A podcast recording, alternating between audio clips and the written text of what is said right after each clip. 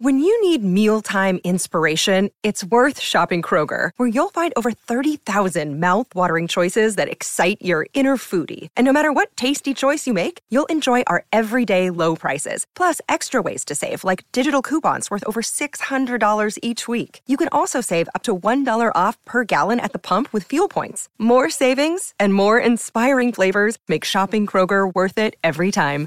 Kroger, fresh for everyone. Fuel restrictions apply.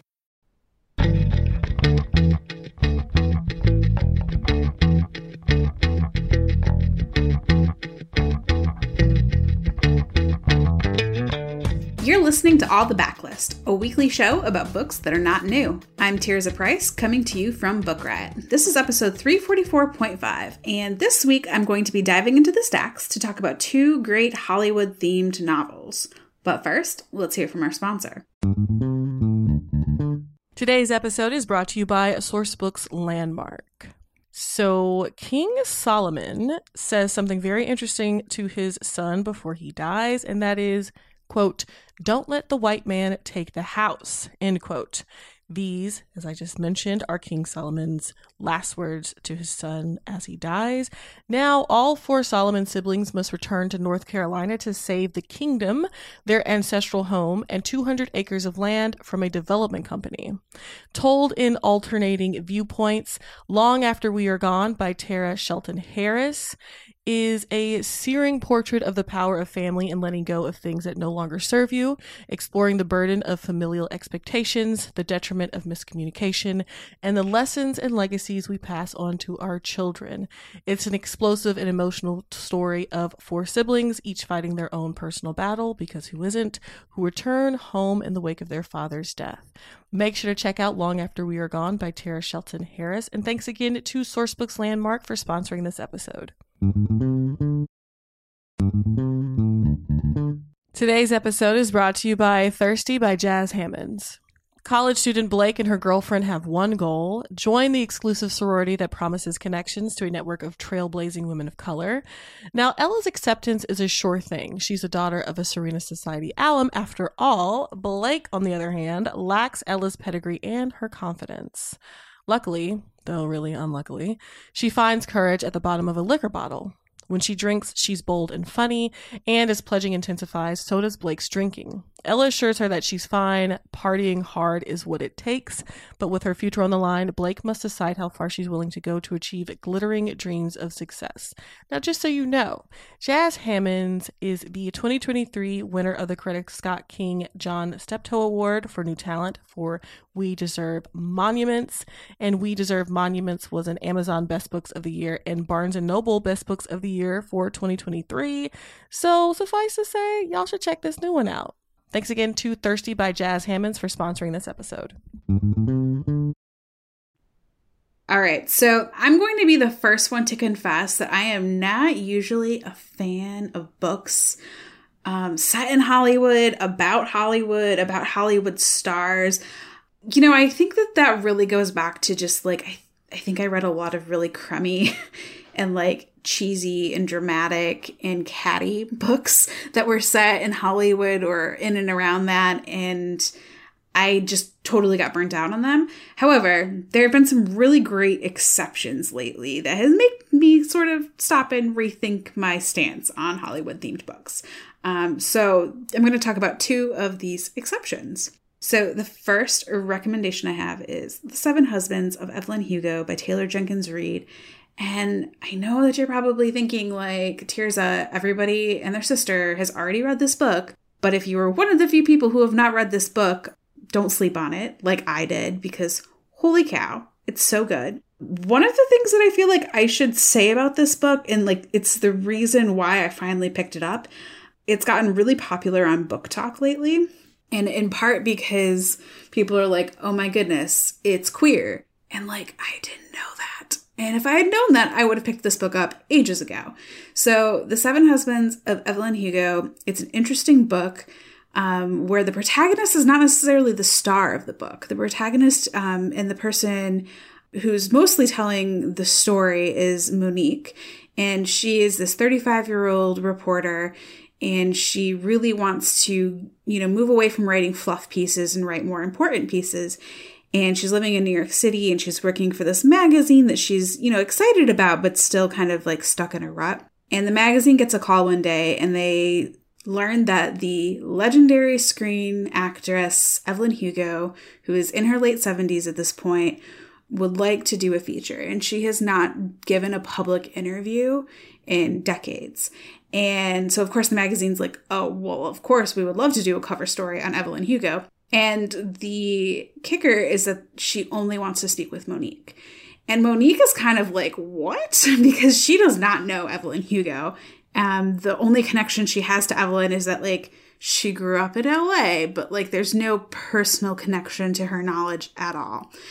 And so she's really intrigued and very curious as to why this, like, Oscar winning legendary actress would want to do an interview with her. So, against her editor's um, misgivings, and she goes and she meets with Evelyn Hugo, and Evelyn makes her an offer she basically can't refuse, which is that Evelyn would like to tell Monique her tr- full story, like her true, like this is the behind the scenes, why I married seven times, what each marriage was like. I will be completely and totally upfront with you about everything. And in return, you will write my biography and you will only publish it when I'm gone. And Evelyn also stipulates that Monique needs to negotiate as much money as possible to sell her biography. And then Monique gets to keep all the money. And she's like, What? Why? And Evelyn says, You will understand when I'm done with the story. So, of course, Monique says yes. And the book then unfolds with Evelyn's first person point of view of her life and her career in Hollywood. And you don't get very far into the book before you discover that Evelyn Hugo is bisexual and she might have very famously married seven men, but she really only had one true love, and that is another woman. And it's such a moving and beautiful story about how a private life can be lived behind the scenes and so many you know things that you can do or say can be misconstrued in wild wild ways. So i really enjoyed this book. I enjoyed evelyn's story. Um, i felt really great compassion for her living as a bisexual woman who um, well first of all felt like she had to deny the part of her that loved other women um, but then also navigating the fact that like she also was in love with men and the queer community to this day is still not great about treating bisexuality um, very well but especially like in the 60s 70s and 80s it was really hard for her and i also really enjoyed how monique goes in and she kind of tells the reader what the public image of Evelyn Hugo is. And then Evelyn sort of sets Monique and the reader straight.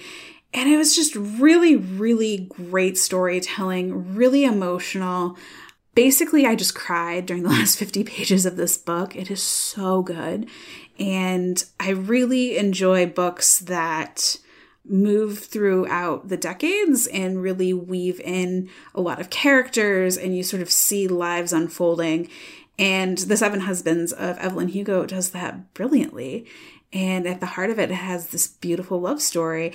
And then it's also a story of empowerment and how society will demonize women who are ambitious and women who make hard choices for their careers or to protect themselves and protect the people they love. And how maybe we shouldn't assume everything that we see in the headlines or on social media, um, which is like an obvious takeaway, but definitely something that you feel after reading this book. So that is The Seven Husbands of Evelyn Hugo by Taylor Jenkins Reid. And it also kind of reminded me of a YA book I read last year called Now That I've Found You by Kristina Forest. So this is, you know, very different vibes, very different structure and story, but it had a lot of like the same feel themes, same feelings. It has you know, a famous film star who is reclusive and you don't know what her past is and her secret is and you're sort of finding that out throughout the book. So if you liked that aspect of The Seven Husbands of Evelyn Hugo, I think you'll definitely like Now That I Found You by Kristina Forest. So this book is about Evie Jones, and she's just graduated from high school. She's 18. She's a really good actress. And, you know, it runs in the family because her grandmother is like this very glamorous, very famous Hollywood star. She made her big debut and her big break in the 70s. Um, she has like won Oscars and won all sorts of awards. Um, she's been married multiple times, but um, she basically has not been seen in public for the last 10 years um, when there was this big debacle over a very public award ceremony. So her grandma, who she calls Gigi, just disappeared. Now, Evie is 18. She's really excited to follow in her grandmother's footsteps. She has got her first major movie role lined up. And then, just as she's about to start production on that, she makes a mistake. And it's, you know, one that you can't really blame her for, but basically somebody close to her betrays her. And the fallout is that um, she is basically fired from this movie and she's completely blacklisted by Hollywood and nobody wants to work with her. And the press is just going wild with all the speculation and they're saying horrible things about her, even though Evie knows it was an honest mistake that she probably shouldn't have done, but she was definitely betrayed by somebody close to her. Evie's pretty upset and she's depressed at first, but then she starts to think maybe there is a way to save her career. Because if anybody can save her career, it should be her grandmother, the Evelyn Conway, who's very, very famous. But again, Gigi's been pretty reclusive for the last 10 years. So Evie gets this opportunity, and basically she knows that if she takes this opportunity, it could put her back on the path to Hollywood fame. However, she knows that she's not going to take this opportunity without consulting her grandmother and getting her grandmother's blessing. And maybe also hoping that her grandmother will come out of her reclusive state and publicly um, support her granddaughter. So she flies from LA to New York City and she goes to her grandmother's apartment and her grandmother's there and she's, you know, very happy to see her, but she doesn't want to talk business. And that's okay for Evie at first because she realizes that Gigi has a young man living in her apartment. And this is a guy about Evie's age. His name is Milo. He's an aspiring musician and he delivers groceries on the side. And she immediately thinks Milo must be like a con artist or trying to take advantage of her elderly grandmother. And she's deeply, deeply suspicious of him. And she's kind of, you know, following him around to make sure that he's not, you know, after something more. And Gigi's kind of like, no, Milo's fine. I'm just helping him out. And then the next day, Gigi just disappears. And it's not like a, oh my gosh, is something wrong? Was she hurt? Kidnapped sort of disappearance. She leaves a note and just says, "You know, I'm I'm skipping town for a little while. Basically, don't come find me." Um, but this is a problem for Evie because she has a deadline as far as getting Gigi to sign off on her new project and to hopefully come and publicly acknowledge that Evie's going to be a great actress. So she has forced to team up with Milo to go across New York City, um, basically uncovering little clues and bits of history from her grandmother's past to try and figure out where Gigi go and what is Gigi hiding and like what are the secrets and the influences and the great loves of Gigi's life and if she can hopefully find Gigi maybe she can convince her to please you know, come out publicly in support of Evie's new career move. But along the way, of course, she makes a few surprising discoveries. She learns things about her grandmother that she never knew. She begins to rethink um, what she knows about herself and what she wants out of life. And it's just this really beautiful story about self discovery and what you're willing to sacrifice to chase your ambitions and just kind of keeping close those relationships that matter most to you and not the ones that, you know, you think might get you somewhere. So I really enjoyed Now That I Found You.